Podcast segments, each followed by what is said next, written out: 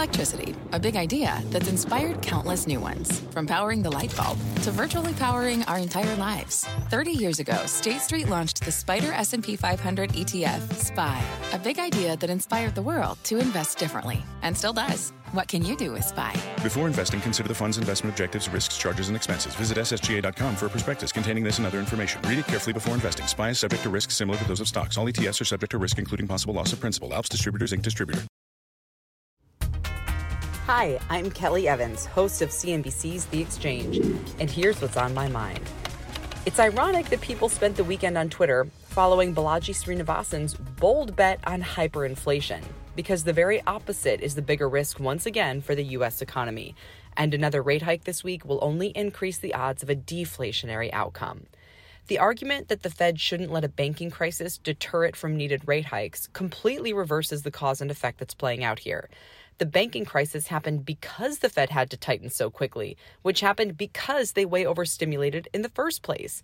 The deeply inverted yield curves were a warning that something bad was coming and that policy was moving too far too fast. Officials simply chose to ignore that, and even now sound as if they might ignore the resulting bank crises, too. Let's not forget that it was the excessive Fed and fiscal stimulus post COVID that gave us too much of everything money, inflation, bank deposits, new companies, jobs, and now we have to unwind it. If the Fed had started tightening sooner, as we kept arguing, they could have avoided the severity of these rate hikes. They did not because they always focus on lagging data, not forward looking market projections that have proven reliable over the decades. And right now, believe it or not, the market is warning that the Fed is about to miss its inflation target to the downside.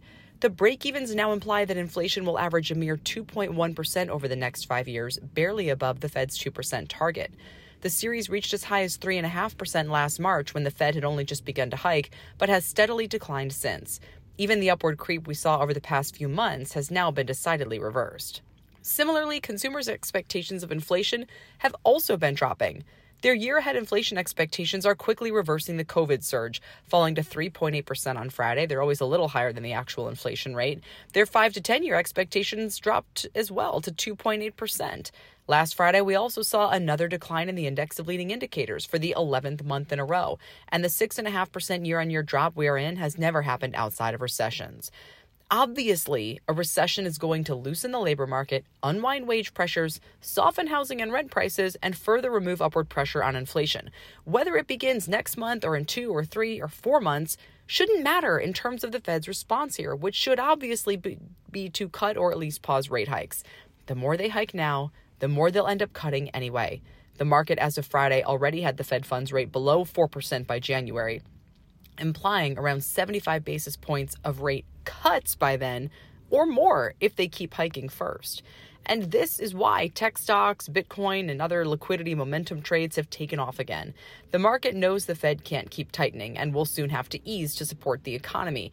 It's all very reminiscent of the 2010s when we had chronically low growth and deflationary concerns, not hyperinflation, for more than a decade post financial crisis.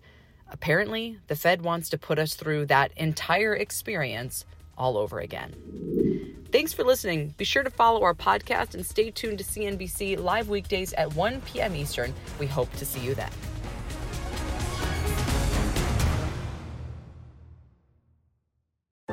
What's on the horizon for financial markets? At PGIM, it's a question that over 1,400 investment professionals relentlessly research in pursuit of your long term goals. Specialized across asset classes, but united in collaboration, our teams provide global and local expertise. Our investments shape tomorrow, today. Pursue your tomorrow with PGIM, a leading global asset manager.